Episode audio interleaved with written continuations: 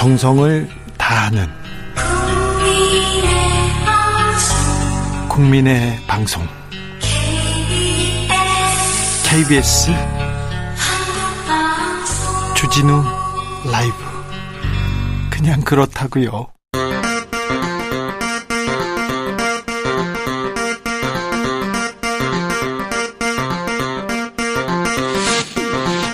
주진우 라이브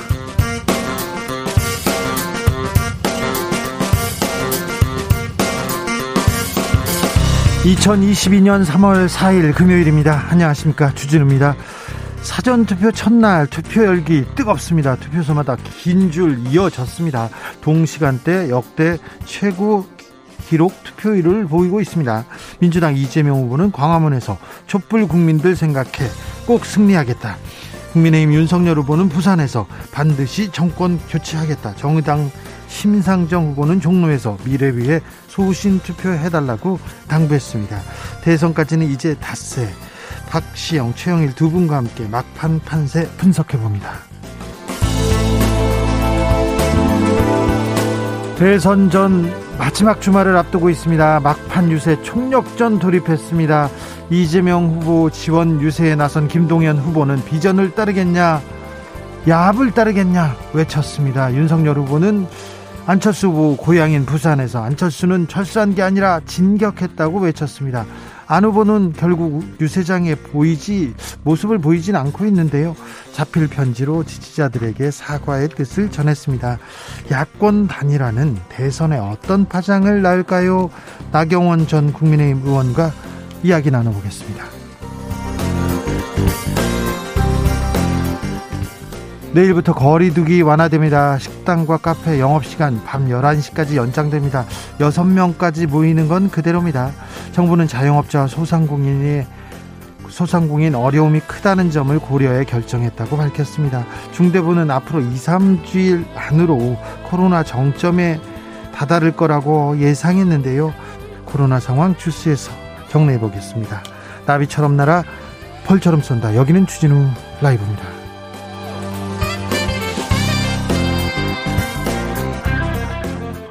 오늘도 자중자애 겸손하고 진정성 있게 여러분과 함께 하겠습니다. 사전 투표 첫날입니다. 여의도 투표장 봤는데 줄이 아주 길게 늘어서 있더라고요. 투표하고 오신 분들 계시죠? 아, 여러분의 투표 이야기 들려주십시오.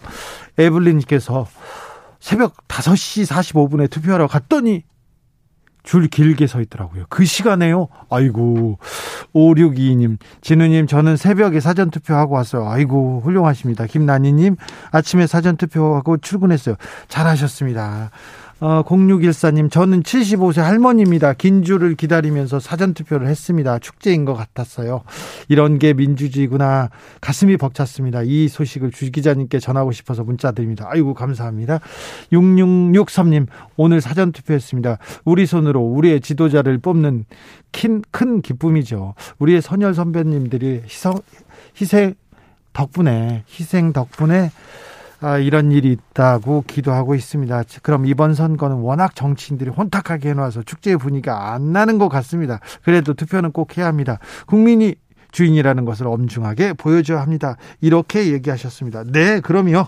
그렇습니다. 투표가 더 좋은 정치, 더 나은 삶, 더 많은 민주주의를 만들 수 있습니다. 이렇게 문재인 대통령이 사전 투표하고 이렇게 밝혔습니다.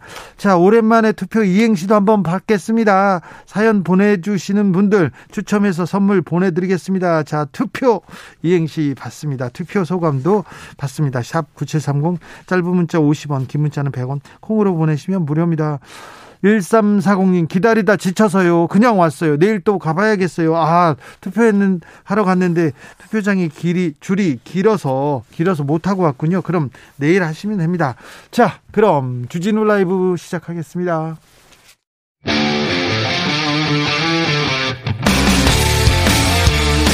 탐사보도 외길 인생 20년. 주 기자가 제일 싫어하는 것은? 세상에서 비리와 부리가 사라지는 그날까지.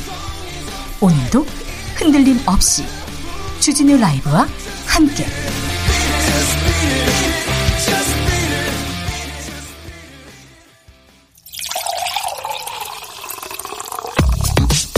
진짜 중요한 뉴스만 쭉 뽑아냈습니다. 줄 라이브가 본 뉴스 주스.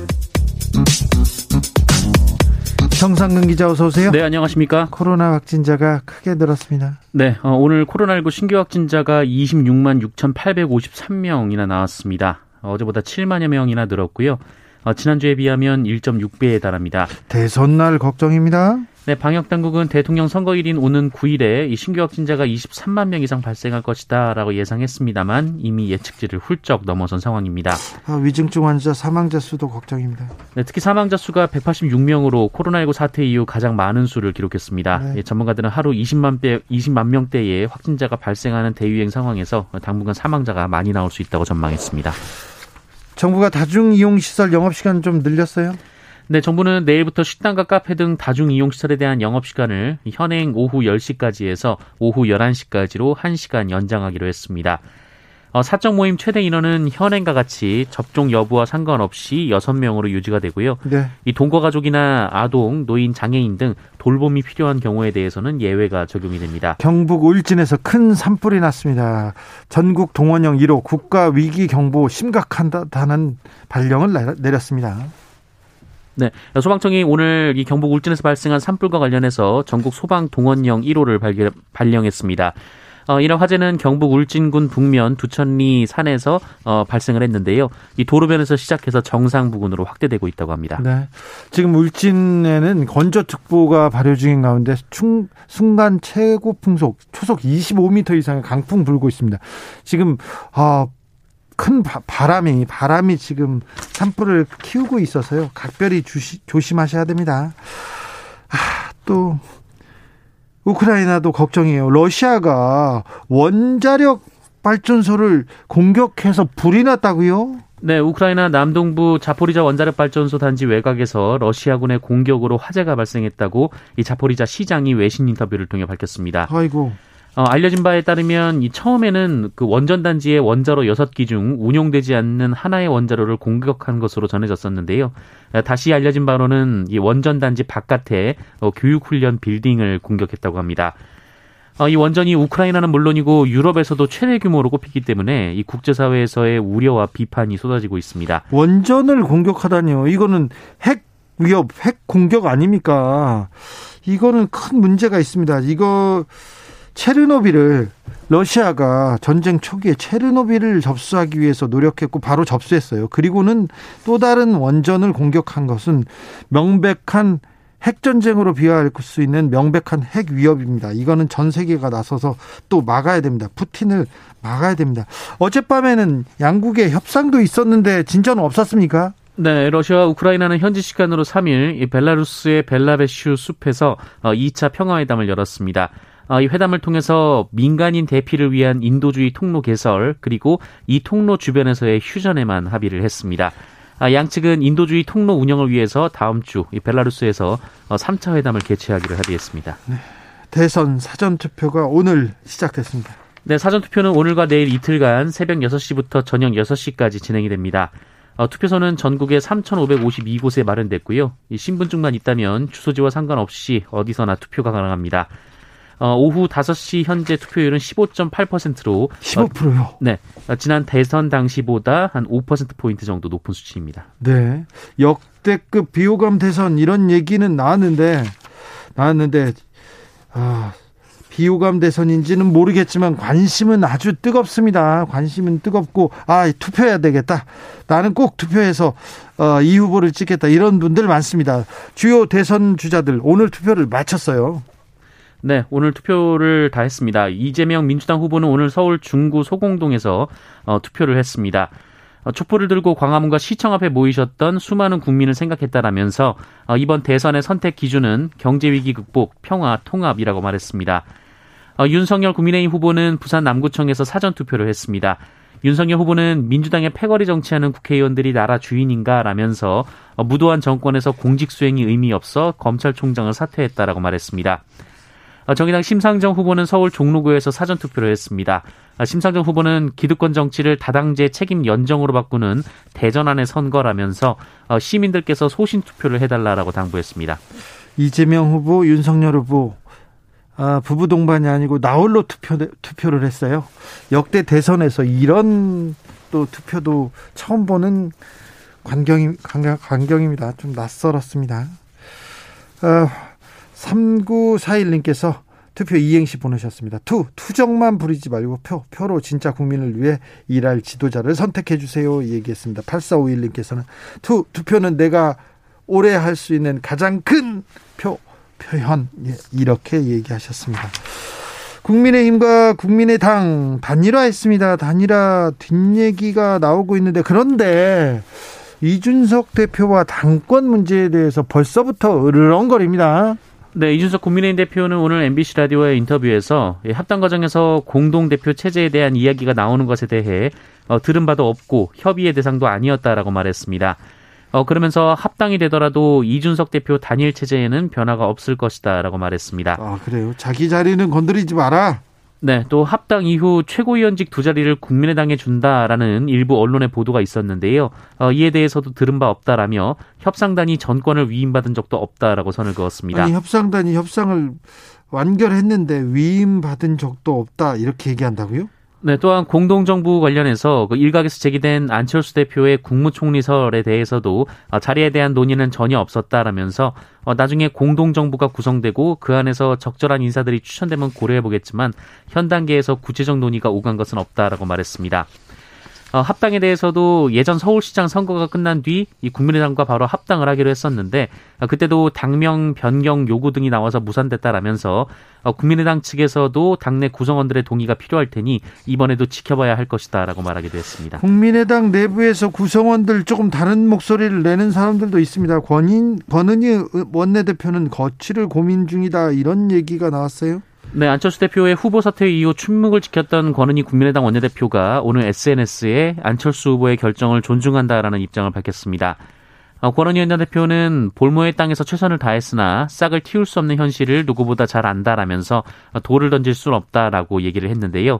하지만 황무지에서 함께해준 동료와 지지자들에 대한 책임을 어, 국민들에게 한 약속을 누군가는 책임져야 한다라면서 언제 어떤 방법으로 책임을 질지에 대해서 고민하고 말씀드리겠다라고 말했습니다. 권은희 원내대표 사실 사실 말을 많이 했거든요.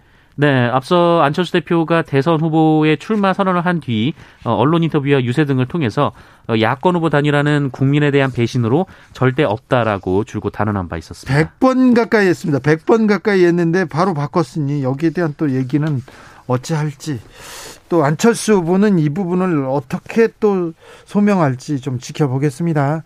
4988님께서 울진의 친구 컨테이너 야적장에 불이 붙어서 타고 있다고 합니다. 걱정이 많이 됩니다.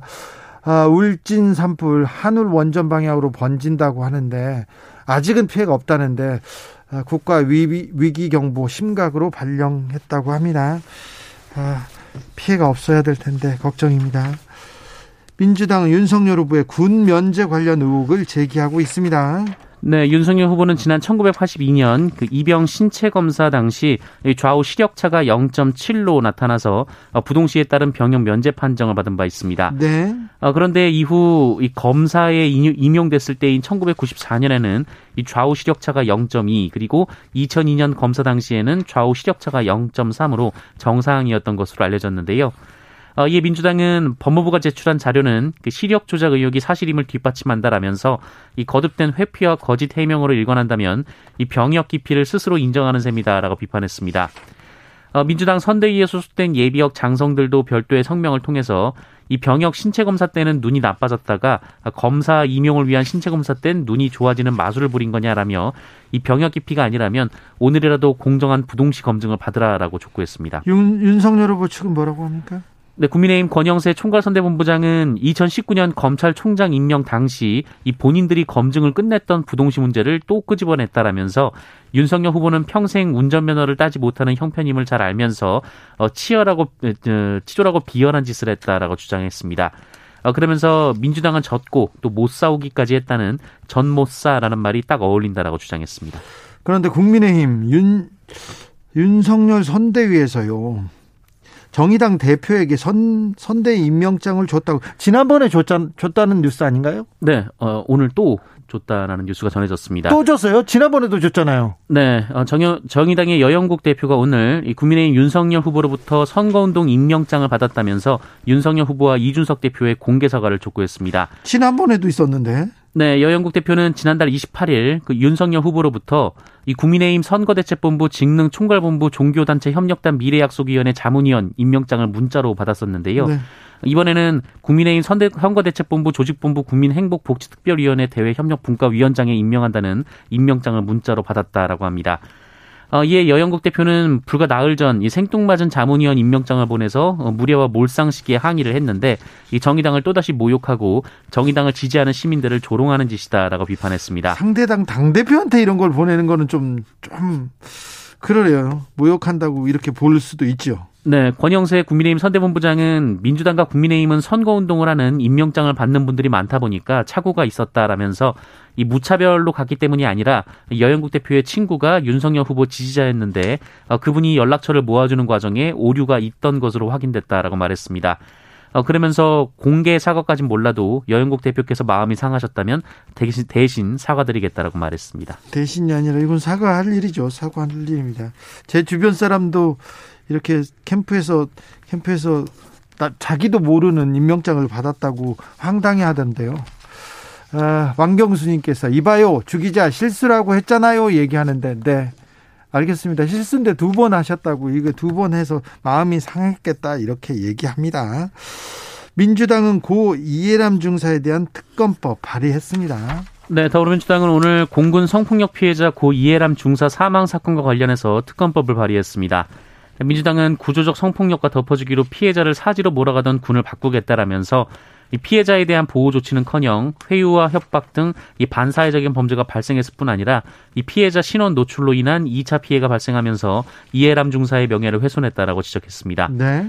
어, 또한 이 사건은 비단 이해람 중사 개인의 사건이 아니라 이 수많은 군대, 군대 내의 이 성폭력 피해자들의 억울함을 대변하는 사건이다라면서 어, 특검을 통해 진상을 규명하고 이해람 중사의 명예를 회복시키고자 한다라고 주장했습니다. 어, TV 토론에서 이 문제가 어, 나왔죠. 특별히 심상정 후보가 계속해서 어, 네. 앞서 이 국민의힘과 정의당 등이 이 관련 특검법을 제출한 바 있습니다. 그렇죠. 그러면 이제 사당이 다 합의한 거네요. 특검이 또 진행되겠군요. 초등학생 딸을 성폭행한 계부가 있습니다. 그런데 불과 징역 8년을 선고받았습니다. 네, 초등학생 딸을 성폭행한 혐의 등을 받는 계부가 1심에서 징역 8년을 선고받았습니다. 아, 이 계부는 2014년 재혼한 배우자와 배우자의 딸인 피해자 그리고 이 배우자와의 사이에서 태어난 친자식들과 함께 살고 있었는데요.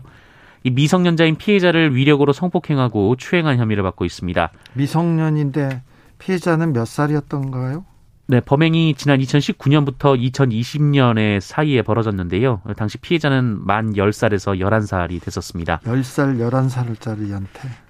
네, 어, 서울 동부지법은 지난달 성폭력 범죄 등의 범죄의 처벌 등에 관한 특례법 위반 등으로 이 40대 계보에게 징역 8년과 40시간의 성폭력 치료 프로그램 이수, 아동 청소년 관련 기관 및 장애인 복지 시설 10년간 취업 제한 명령을 내렸습니다. 이 계부는 추행 사실을 인정하지만 위력으로 가늠한 사실이 없다라며 이 피해자가 친부와 함께 살고 싶다는 생각에 피해를 과장해서 허위 진술했을 가능성도 있다라고 주장하는 등 이 범행에 대한 반성이 없었습니다. 추행은 인정하지만 위력이 아니었다고요? 네. 그럼에도 불구하고 재판부는 피고인이 형사처벌 전력이 없는 초범인전 등을 감안해서 징역 8년을 선고했습니다. 징역 8년 선고했습니다. 네. 재판 판결은 존중돼야 되는데요. 저는 800년도 부족하다고 생각합니다. 세척제로 인한 화학물질 중독 사건이 점점 커지고 있습니다. 이거 커져요. 네, 생각보다 사건이 점점 커지고 있습니다. 네. 이 고용노동부는 지난달 21일 발생한 경남 김해 자동차 부품 제조업체 어, 대흥 R&T 노동자의 이 급성 독성 간염 증상 발발과 관련해서 조사를 진행한 결과 어, 모두 13명이 이 트리클로로 메탄에 의한 독성 간염 진단을 받았다라고 밝혔습니다. 이 앞서 경남 창원에 소재한 두성산업에서도 지난달 16일 이 노동자 16명이 급성 중독 판정을 받은 바 있는데요. 어, 대흥 R&T와 이 두성산업 모두 어, 유성케미칼이라는 업체가 제조한 세척제를 사용한 것으로 드러났습니다. 예. 아, 현재 두성산업은 중대재해처벌법상 어, 직업성 질병 사례로 이 최초로 수사를 받고 있는 중입니다. 네. 어, 고용노동부는 현재 유성케미칼에서 제조한 세척제 사용 작업장 36개소에 대한 1차 조사를 마쳤고요. 어, 이중 16개소에 대해서 임시 건강 진단 명령을 내렸습니다. 네. 또 89개 사업소에서도 같은 세척제가 사용된 정황을 파악하고 어, 추사 조, 추가 조사 중에 있습니다. 네. 이 다만 이 클로로메탄이 이 사용 금지 약품이 아니고 아닙니까? 네, 환기 시설 등을 갖춰야 하기 때문에 어, 이번 급성 중독 사고가 유성 케미칼의 세척제 문제인지 아니면 이 세척제를 사용한 기업의 잘못인지 여부는 어, 수사가 진행 중에 있습니다. 환기 시설 안전 장치는 잘 갖췄는지 이것 잘 따져봐야 되겠습니다. 얼마 전에 식품 위생 문제로 도마 위에 오른 김치 명인이 있었습니다. 자격을 박탈당했네요. 네, 정부가 불량 재료로 김치를 제조한 의혹을 받는 한성식품 김순자 대표의 식품 명인 자격을 취소했습니다. 취소해야죠. 해야죠. 네. 이 농식품부가 지난 1994년 이 식품 명인 인증제를 도입한 이후 명인 자격이 취소된 사례는 김순자 대표가 처음입니다. 네. 이 앞서 한성식품은 자회사인 효원이 운영하는 공장에서 이 변색된 배추와 곰팡이가 낀 무 등을 사용하는 모습이 담긴 영상이 공개돼서 논란을 빚었습니다. 박탈해야죠. 무슨 명인입니까? 명인도 아닙니다. 네. 김 순자 대표 네, 박탈됐습니다. 유류세 인하 조치가 조금 연장됩니다. 네, 원래 4월 말 종료 예정이었던 유류세 20% 인하 조치를 정부는 7월까지 3개월 연장하기로 했습니다. 네. 어, 당국은 향후 국제유가가 현 수준보다 가파르게 상승해서 경제 불확실성이 더 확대될 경우 어, 유류세 인하 폭을 더 확대하는 방안도 검토할 것이라고 밝혔는데요. 네.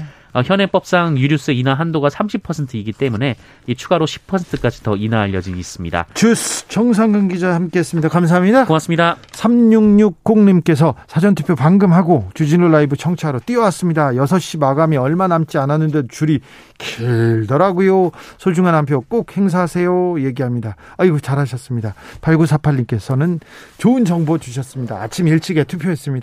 참고하실 사항이 있습니다. 최근 상용화된 모바일 신분증은 사용할 수 없으니 반드시 주민등록증이나 운전면허증 지참하시기 바랍니다. 저는 다시 집에 돌아와서 주민등록증 가지고 투표를 다시 했습니다. 아이고 민주시민이십니다. 김선호님께서는 저도 7시 40분경에 사전 투표했습니다. 부지런도 하시네요. 투표 관계자 여러분들 날씨가 쌀쌀해서 고생하시는 모습이 안쓰럽게 보여서 마음이 짠했습니다. 전국 사전 투표 관계자분들 감사합니다. 아이고 감사합니다. 참 우리 애청자들은 이렇게 마음도 넓어요. 네 대단하십니다. 아, 6454님 투 투표 또 이행시 읽겠습니다. 투 투표할 때 기억하자 표 표값 해낼 사람이 누구인지를 얘기합니다. 교통정보센터 다녀오겠습니다. 김민희 씨.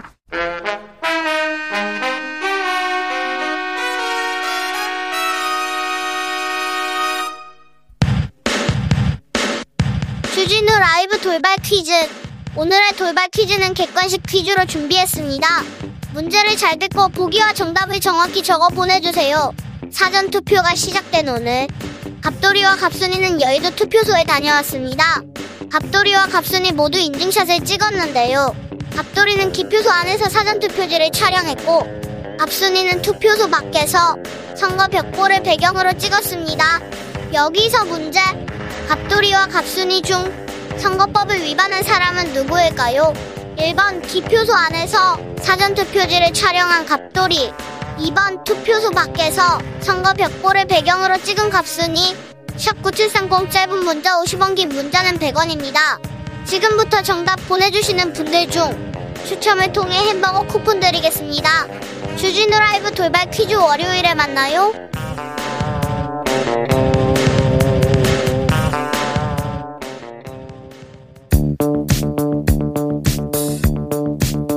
대한민국 정치의 새로운 100년을 준비한다. 21세기형 국회 싱크탱크 정치연구소 영앤영.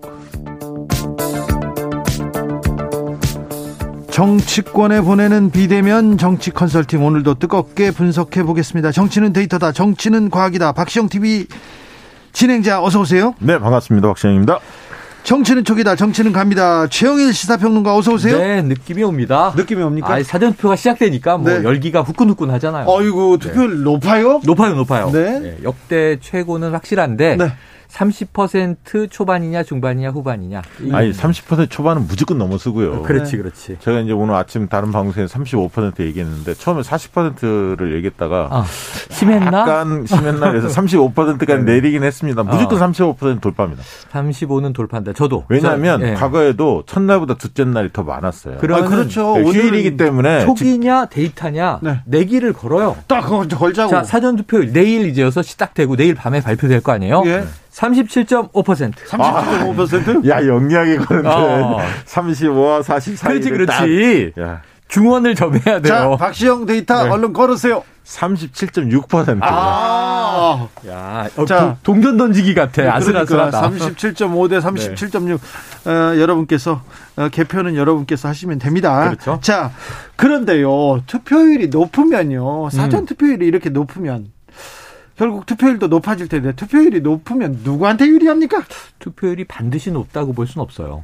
그러니까 저는 어떻게 보냐면 네. 어차피 찍기로 결심한 사람들이 예전에는 그냥 하루에 찍었다면 이젠 사흘에 나눠서 찍는 양상이라 물론 사전 투표율 열기가 좀 과도하게 뜨겁다. 그럼 전체 투표율이 올라갈 가능성이 있지만 지금까지 역대 대선 중에 제일 높은 게 80% 육박. 그런데 저는 최대치를 찍을 것 같진 않아요. 75% 내외에 걸릴 것 같아요. 네. 총 투표율은 네. 그렇게 본다면 사전 투표율이 높다는 건 이제 사전 투표가 일상화됐다는 거기 때문에 진보 보수 여야 누구에게 유불리를 예단하기는 참 어려운 지표다. 그러니까 이제 두 가지 측면이 있죠. 뭐 사전 투표는 이제 그 편리하다는 건 많이 다 알고 있고요. 네, 그렇죠. 이번에 이제 사전 투표가 높은 이유는 첫 번째는 어쨌든 어, 과거에 이제 국민의힘 쪽에서 좀 소극적이었는데 음. 어, 윤석열 후보도 사전 투표를 적극적으로 권장하고 있고 그래서 네. 국민의힘 지지층들도 사전 투표에 좀 적극적으로 임한 게 하나 예. 있고요. 그다음에 이제 그 본투표일에 그 확진되시는 분들이 6시부터 투표하지 않습니까? 네. 그렇죠. 그런 부분들 때문에 가급적이면 그리고 또 본인이 또 확진될 수도 있기 네, 때문에 이후에 투표해버리자. 예 건강할 때 음. 빨리 투표하자 이 정서가 분명히 있습니다. 있어요. 그래서 저는 사전 투표 곱하기 2 정도가 투표율 공식 투표율이 될 가능성이 예, 있어서 예. 말씀하신 대로 75%에서 뭐 많으면 70한 7, 8 뭐이 네, 정도 네, 선에 음. 예상은 됩니다. 음. 예상은 되는 왜냐하면 확진자들이 한 100, 100 만 명 가까이 될 텐데 그렇죠. 이분들이 모두 투표를 해주시면 참 고맙겠지만 그러지 어렵지, 못할. 분들도 분명히 계실 거거든요. 그래서 원래대로 했으면 70 지난번 대선 정도는 충분히 나올 77 정도 이상. 나올 정도 예상이 되는데 그걸 약간 밑돌감 비슷하거나 이럴 것 같고 어쨌든 네. 사전 투표율이 거의 거기 그 본투표까지 감안하면 절반 정도가 거의 사전 투표에 응할 네, 가능성이 쏠릴 있다. 것이다. 예. 네. 동감. 두 전문가들은 다 틀렸습니다. 8998님께서 사전 투표율 47.8%. 아, 야, 이분 센데? 47, 네. 어찌 되는지. 그럼 본 투표가 거의 80을 넘길 가능성이 커요. 네, 그러면. 네, 한번 지켜보겠습니다. 던, 던지고 보자 네네. 심리 같은데. 자, 오늘 대통령을 비롯해서 네. 대통령과 각 음. 후보들이 오늘 다 사전 투표를 했어요. 네네. 다 조금 상징 상징성이 좀 보이기도 해요. 동네에서 어느 동네에서 나섰는지 그리고 부부 네. 동반이 아니었다는 것도 아. 좀 눈에 띕니다. 이거 역대 최초예요. 사실 부부 동반이 아닌 게. 그건 뭐 여당의 이재명 후보나 야당 윤석열 후보나 마찬가지인데 자, 이 김혜경 씨는 모르겠고 지금 김건희 씨는 이제 자기 집 근처에서 서초 지역구에서 투표하는 장면은 또 언론이 포착을 했습니다. 네. 따로따로 했죠. 그런데 이제 이 배우자인 윤석열 후보는 부산에서 했어요. 저는 이게 약간 시그널이 있는데 그렇죠. 불경에 좀 신호를 줘야 되는 필요성이 있는 거예요, 지금 윤석열 후보가. 물론 사전 투표를 독려한다는 의미를 보태서 부산의 예. 분위기가 심상치 않다 예, 이렇게 예. 판단한 거죠. 이게 똑같은 게 이재명 후보는 원래 속초에서 사전 투표합니다. 강원도에서 그렇 그랬다가 지금 소공동에서 있잖아요. 네, 광화문에서 최대한 가까운 네. 광화문 촛불의 그 마음 정신을 한번 되살려 보자. 그래서 남은 5일 동안 심길전하겠다는 의미를 지역적으로는 공간적으로는 광화문에 찍은 거죠. 예, 그걸 잘 보셨고요. 그러니까 어. 이재명 후보 입장에서는 서울에서 역전하는 게 굉장히 중요하지 그? 서울이 중요하지. 서울이. 서울이 그 약간 밀리는 조사들이 맞아요, 많았거든요. 맞아요. 근데 이제 음. 격차는 좀 줄어든 조사 줄어들고 결과들이 있습니다. 음. 제법 있었습니다. 반면에 또 윤석열 후보는 부산에서 이재명 후보가 많이 쫓아온다는 느낌이 들기 네, 때문에 여기서 네. 좀 벌려야 할 과제가 어. 있고요. 그래서 이제 두 분 다 굉장히 전략적으로 판단한 게 아닌가. 전략적 지역으로 갔다. 그런데 수도권이 그렇게 전략적인데 사실 이재명 후보가 윤석열 후보한테 여론조사상만 보았을 때는 많이 뒤처졌다가 최근은 좀 줄- 줄였죠. 어, 붙고 있어요. 네. 붙고 있죠. 추격 근데 중. 왜 수도권 수도권 핵심은 수- 지역별로 보시는 것도 의미 있는데 사실 음. 그 속에 감춰진 거는 2030입니다. 음. 왜냐하면 2030 지지율이 여전히 약간 그 유동적이에요. 음. 어떨 때는 격차가 좀 20대에서도 벌어졌다가 네. 두 후보 간에 어떨 때는 줄었다가. 많이 붙었다가 30대도 마찬가지입니다. 음. 그러다 보니까 왜냐하면 우리가 지지 후보 바꿀 수 있다라는 계층이 어, 어느 층이 많, 많은지를 조사해 보면 네. 여전히 20, 30대가 상대적으로 많거든요. 타 음. 연령층에 음. 비해서. 때문에 20, 30대가 어떻게 결과가 나오냐에 따라서 그 지역이 지지도 많이 바뀌어요. 네. 그래서 저는 특히 이제 안철수 후보가 어 단일화를 하면서 중도 하차를 했기 때문에 네. 지금 안철수 지지층이 어디를 향할 거냐 이게 네네. 초미의 관심인데 특히 안철수 지지층을 여론조사 분석해 보면 20대가 제일 많고요. 그다음에 음. 30대거든요. 음. 그다음에 40대고 음. 주로 20, 30대란 말이죠. 그러니까 이분들의 이분들은 또뭐 음. 이성적이기도 하지만 또 감성적이기도 하거든요. 그래서 이게 이분들의 표심이 굉장히 중요해 이 보입니다. 문제가 홀, 대혼란이 벌어진 게 어제 새벽, 어제 아침 단일화 소식이 나온 이후에 자, 여론조사 블랙아웃으로 들어가 버렸고 지금 바로 다음 날 사전 투표가 시작돼 버렸고 이 네. 상황에서 어떤 혼란이 초래됐냐면 자, 2012년과 좀 비슷하지 않습니까? 안철수 문재인 단일화를 했고 그때 그리고 그때 심상정 후보가 없었고 이정희 후보가 있었어요. 예. 3자 토론이 진행됩니다. 네. 그런데 1, 2차 토론은 이정희 후보가 주도를 해버려요. 그렇죠. 다카키 마사오 얘기를 네. 막 하고 박정희 비판에 박근혜 나는 박근혜 후보 왔다. 떨어뜨리려고 나왔다. 내가 당선 안 되는 건 알지만 당신 대통령 안 된다. 근데 이때는 주이저 강호의 의리가 살아 있었어. 뭐냐면 3차 토론은 양자 토론으로 만들어 주고 2차 토론까지 막 해대던 이정희 후보가 사퇴했죠. 사퇴합니다. 그래서 3차 토론만 양강 후보가 서로 토론을 하는데 재미는 없었어요. 그런데 문제는 이 3차 토론 제 기억에는 12월 16일 일요일인데 토론 끝나자마자 지금은 국회의원인 당시 경찰청장이 이른바 국정원 댓글 조작 사건에 대해서 뭐 수사 있는데 이상한 게 없다 이 발표를 내요. 김용판 의원입니다. 예, 예. 그게 그때부터 이제 이 저 국가기관 댓글 대선 개입 사건이 이제 벌어진 거예요. 네. 네. 자, 그, 그 전에 이제 국정원 이제 여성 요원 한 명이 이제 발각된 게 있었죠. 김하영 씨입니다. 네. 자, 그, 그런 이제 대- 혼란의 와중하고 지금이 비슷한데 보세요. 안철수 후보는 3차 토론까지 본인의 어떤 그 식견을 다 과시하고 자랑하고 독주 완주할 것처럼 얘기하고 내가 제일 똑똑하고 나머지 후보들은 다 모자라고 제3의 길 그렇게 완주 소신.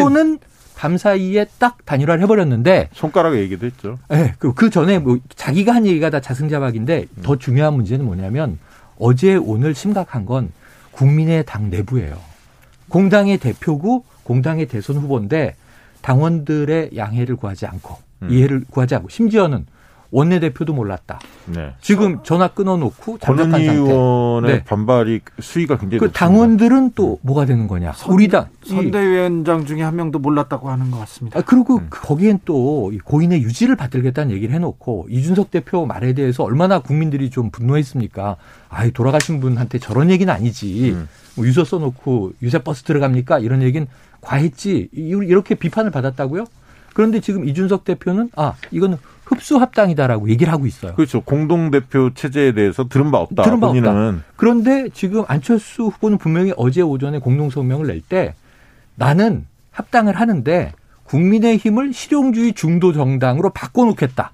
이렇게 당에 대한 정체성도 얘기를 하고 그리고 행정 경험이 부족한 게 뭐 좀 아쉽 점점점 해서 어 그럼 총리를 만나? 뭐 이런 지금 또 내각 참여에 대한 여지도 남겨놓고 그러니까 지금 대혼란이에요. 국민의 당 예. 내부에서부터 비롯된 네. 이게 수습이 안 돼서 조금 있다 이제 기자회견 지금 예고돼 있는 걸로 안철수 후보가 얼핏 들었는데 아, 전, 전 후보가 아마 네, 당원들에 대한 사과일 것으로 그러니까 보여져요. 사과 편지를 지금 SNS 에 날렸는데 편지를 올렸고. 그게 지금 진화가 안 되고 네네. 더 커지는 양상이고 특히 이제 안철수 후보 쪽에서 일했던 뭐 선대위 조직 투표했던 분은 음.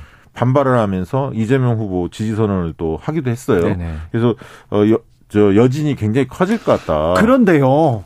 지금 마지막 대선을 앞두고 마지막 주말이지 않습니까? 그렇죠. 맞습니다. 리고 마지막 주말에 윤석열 후보가 부산에 가서 투표를 하면서 부산에서 유세를 하겠다고 했어요. 음. 부산이 고향인 안철수 후보 안철수 후보와의 예, 공동 유세냐? 공동 유세를 생각했겠죠. 네. 네네. 근데 오늘 혼자 갔어요. 네네. 왜냐면 지금 뭐 기자회견이 지금 예고돼 안철수 있으니까. 후보가 공동 유세 뭐 나설 형편이 안 돼요. 네네. 그러니까 왜냐하면 본인이 지금 정치를 그래도 시, 10년간 해오지 않았습니까? 음, 2012년부터 음. 해왔기 때문에 어, 본인을 지지하고 따르는 분들이 많이 계시는데 그분들을 일단 설득하는 게 우선이고 음. 너무 감정이 지금 복받쳐 있기 때문에 그래서 이제 과연 원래 그 여론조사를 해보면 안철수 지지층이 과연 양자 대결 시에 누구로 갈 거냐. 심상정 거냐. 후보까지 삼자 대결 때도. 뭐 이런 분석을 그동안의 여론조사에 많이 나왔는데 실제 그 결과하고 다를 수도 있겠다. 다를 지금 수 분위기상을. 네. 보면 실제 이제 뚜껑을 열어봐야 알겠습니다. 그리고 저는 투표율이 본 투표에서 아까 75% 넘어가면 네. 어 우리가 이제 이런 예상들을 하거든요. 샤이 이재명, 샤이 보수 네. 음. 둘다 있을 가능성이 있다. 있는데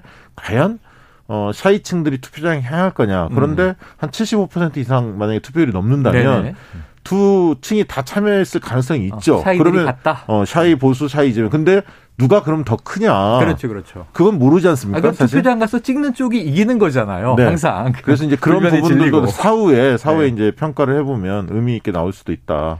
그래서 저는 어제 오늘 고민이 오히려 대, 대선판에서 사라진 사퇴한 안철수 후보가 아 지금 이게 플러스 요인도 있고 마이너스 요인도 있는데 이 계산이 촉과 감을 다 동원해도 네. 지금 혼란이 혼란. 아 그래요? 네. 단일화 단일화로 편안하게 승리를 만끽하겠다 이렇게 음. 어, 국민의힘 의원들과 국민의힘 사람들은 지금 환호성을 지르고 있는데요. 그렇죠. 그러니까 단일화 발표됐을 때만 하더라도 국민의힘 쪽에서 환호를 질렀고 어, 대선 다 끝났다라는 분위기가 읽혀졌죠. 네. 그리고 네. 민주당 지, 지, 지지자들이나 이런 쪽이 굉장히 당혹했고 어. 네. 불안해했고 이런 정서였다가 음.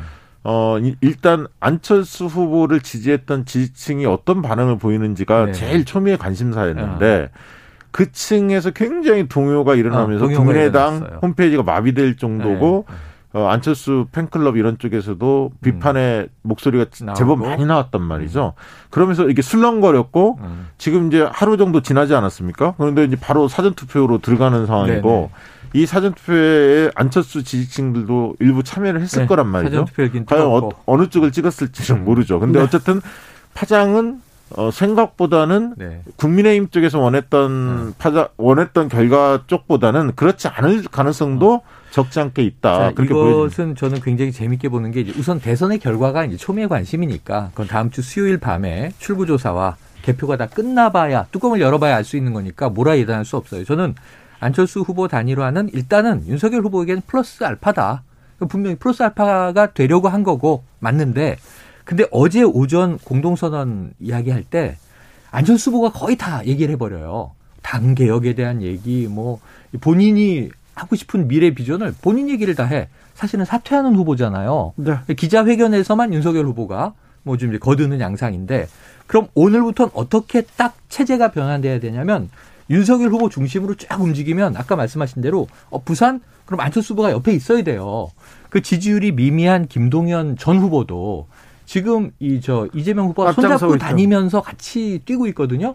그럼 안서 아, 안철수 후보도 그, 그런 모습을 보여줘야 되는데 지금 안철수 후보가 내부 고민에 매몰됐고 지지자들 설득 부분에서 전전긍긍하면서 사퇴한 후보가 자꾸 구구한 변명을 하면 이건 윤 후보에게 누가 되는 일이에요. 근데 왜 그런 일이 이틀째 벌어지고 있느냐. 내일 사전투표 이튿날, 내일 그 주말까지도 그런 얘기를 안철수 후보가 이야기를 하고 있는 상황이라면 D-5인데 윤 후보의 유세를 잡아먹는 셈이 돼버려요. 언론도 안철수가 장악하고. 지금 근데 이게 지금 지- 심각한 건 뭐냐면요. 그, 그 합의된 내용이 정확히 밝혀지지 않고 있거든요. 그러니까 이면 합의가 있는 거 아니냐. 음. 특히 이제 지분 나누기와 관련해서 네네네. 되게 상식적으로는 지분 나누기를 했을 가능성이 보통 통상적으로 정치 행위를 네. 보면 네. 양당이 음. 후보가 뭐 합의했거나 양당이 합당한다면 뭔가 그런 게 있을 것 같은데 과거의 전례를 보면 음. 이번에 뭐 발표된 건 없었는데 네.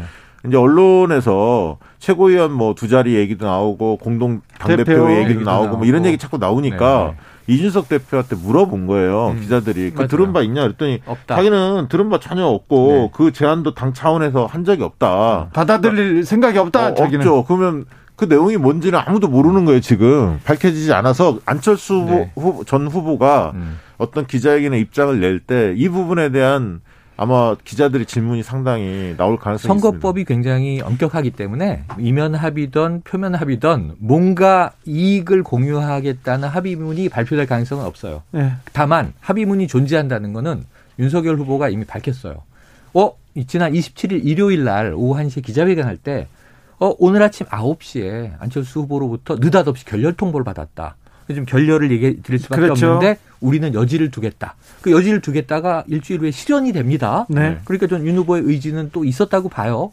근데 그때 정권 대리인이라고 표현된 장재원 의원과 저쪽에 이태규 의원이 합의문 다 작성해 놓고 왜 막판에 걷어차느냐라는 성토가 국민의힘에서 나왔던 걸 보면 합의문을 함께 공동 작성을 했다. 예. 그리고 합의가 끝났는데 안철수 후보가 그 마지막에 걷어찬 거다. 그럼 그 합의문을 기초로 해서 실제 후보끼리 심야 합의를 할 때는 거기에 뭐 플러스 알파가 있는지 그대로 가기로 했는지 약간 변경을 했는지 모르지만 이 뭔가 안은 있어요. 그런데 문제는 이 단일화 얘기를 딱 들은 이준석 대표가 아주 빠르게 SNS에 올린 글에는 안철수 후보 무조건 단일화 해주셔서 감사하다. 무조건의 방점이 있어요. 그러니까 지금 국민의힘 내에서도 해석이 달라. 음. 극과 극이에요. 합의가 있느냐 또는 이제 안철수 후보는 그날 얘기를 하면서 바람도 다르죠. 네, 당도 내가 개혁할 거고 국민의힘 큰 당을 접수해서 네. 흡수 통합이라고 저쪽은 얘기하고 있는데 그다음에 내가 내각에 참여해서 없었던 행정 경험도 좀 쌓고 다시 차차기 그럼 대권에 도전할 거냐 이런 여지들을 남기고 있는데 이 동상이몽 아닌가 하는 걱정이 드는 그러니까 겁니다. 대선 끝나고 보자 이런 자, 심리죠. 박보영님께서 샤이는 화나면 옵니다. 그렇죠. 부끄럽게 나오게 돼 있습니다. 2348님께서 아닙니다. 안 후보가 먼저 숙이고 들어왔으면 상기시키기 바랍니다. 이면에 큰 거가 있을까요? 그래도 좀, 좀 미심쩍은 부분이 있는 것 같습니다. 음. 잠시 후에 어, 기자회견 같은 네네. 비슷한 형식의 안철수 입장 발표가 네, 후보의 안철수 대표의 음. 입장 발표가 있을 것 같은데 아무튼 어떤 얘기를 하는지는 조금 지켜봐야 될. 것 같습니다. 그런데요, 단일화로 음. 단일화라고 단일하고 안철수 후보가 안철수를 이렇게 끌어안으면서 마지막 승리 퍼즐을 맞췄다고 얘기하는데 음. 윤석열 후보한테 표가 쏠릴 가능성은 어느 정도 됩니까?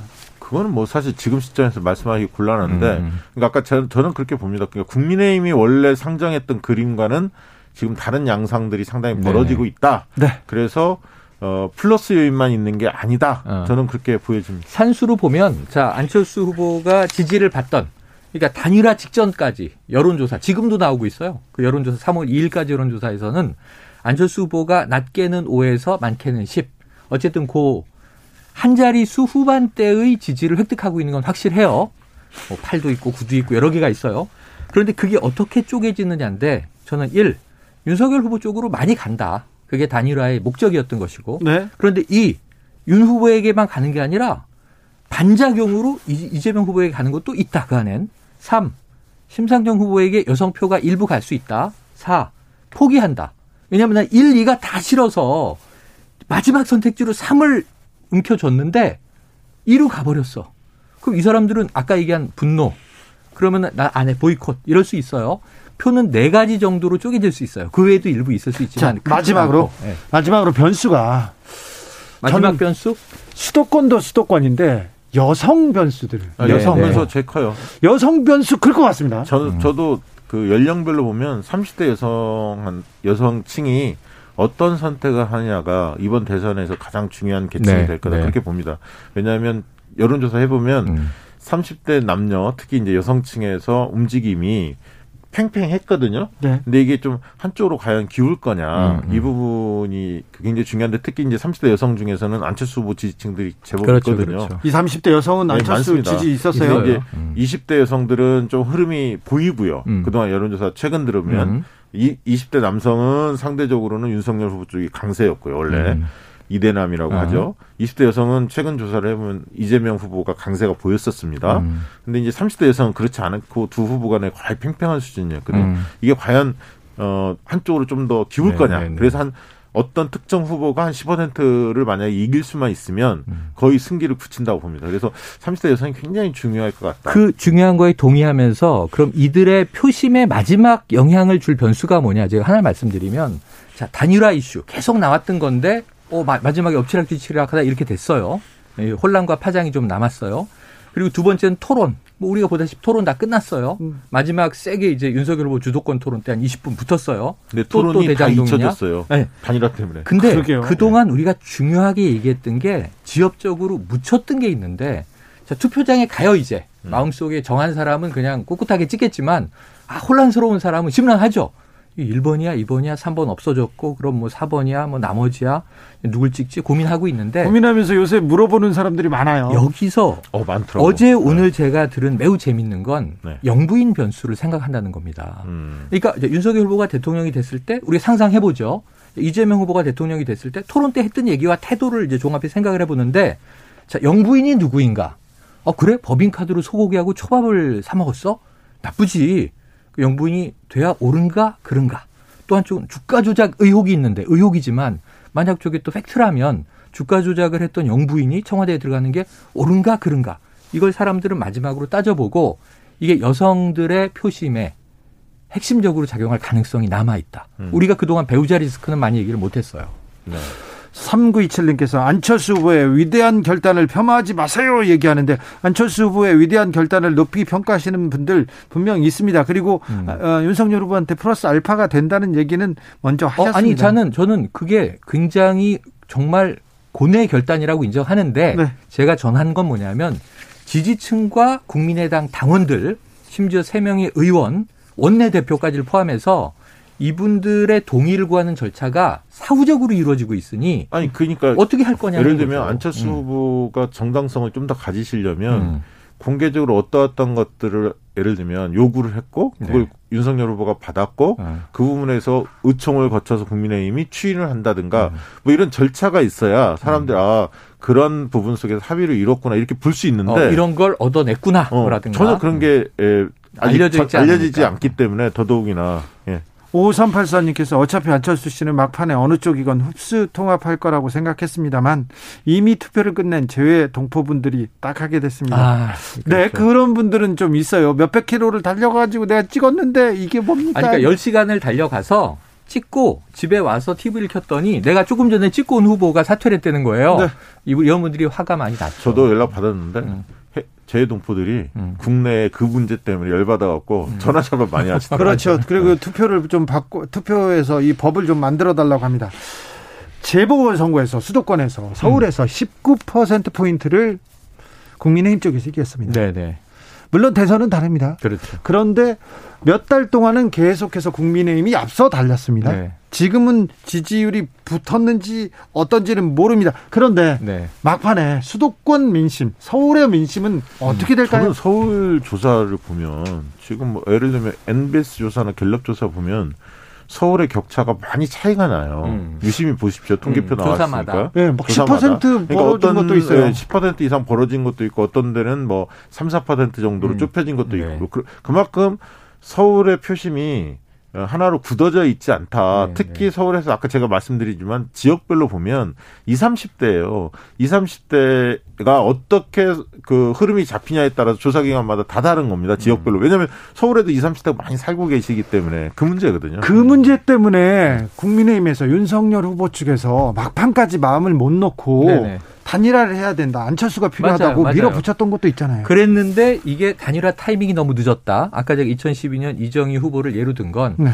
적절할 때 빠져줘야 되는데 본인에 대한 과실을 다 해놓고 마지막 토론 끝나고 그날 밤에 아. 단일화를 해서 아침에 단일화했어 이러면 그러니까 시점도 그렇지만 음. 지난번 2002년에는 음. 노무현 정몽준 단일화 때는 노무현 측에서 2002년 정몽준 후보 측을 자극을 한 번도 안 했어요. 어, 그 이회창 후보가 각을 세웠지. 어. 단일화를 위해서 노력을 했는데 맞아요. 이번 과정에서는 두 안, 안철수 윤석열 측에 특히 이준석 대표하고도 어, 그렇고 트러블이 많았다. 굉장히 트러블 많고 음. 격한 언사들이 오고 네. 갔거든요. 그래서 심정적으로 하나 되기 어려운 부분이 음. 생긴 거예요. 2월 13일부터 네. 최근까지 네. 이준석 대표와 안성 안, 안철수 후보가 너무 예. 많은 얘기를 해놨잖아요. 그래서 안철수 후보가 오히려 좀 너무 완주할 거라는 기대감을 높여놓고 지지를 최대한 끌어내려고 노력했던 게 사퇴해버린 상황에선 화가 돼버렸다. 역으로. 이- 사실은 후보였다면 좋은 거죠. 지금 심상정 후보는 무슨 얘기를 합니까, 마지막에?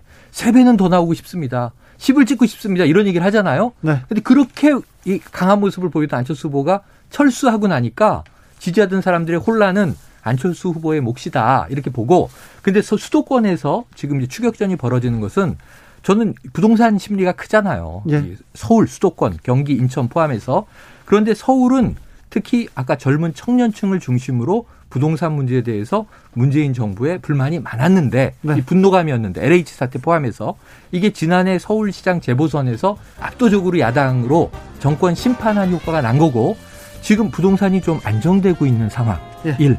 그 다음에 부동산 정책에 대해서는 미래를 합리적으로 보니까 여야 후보의 차이가 별로 없어요. 네.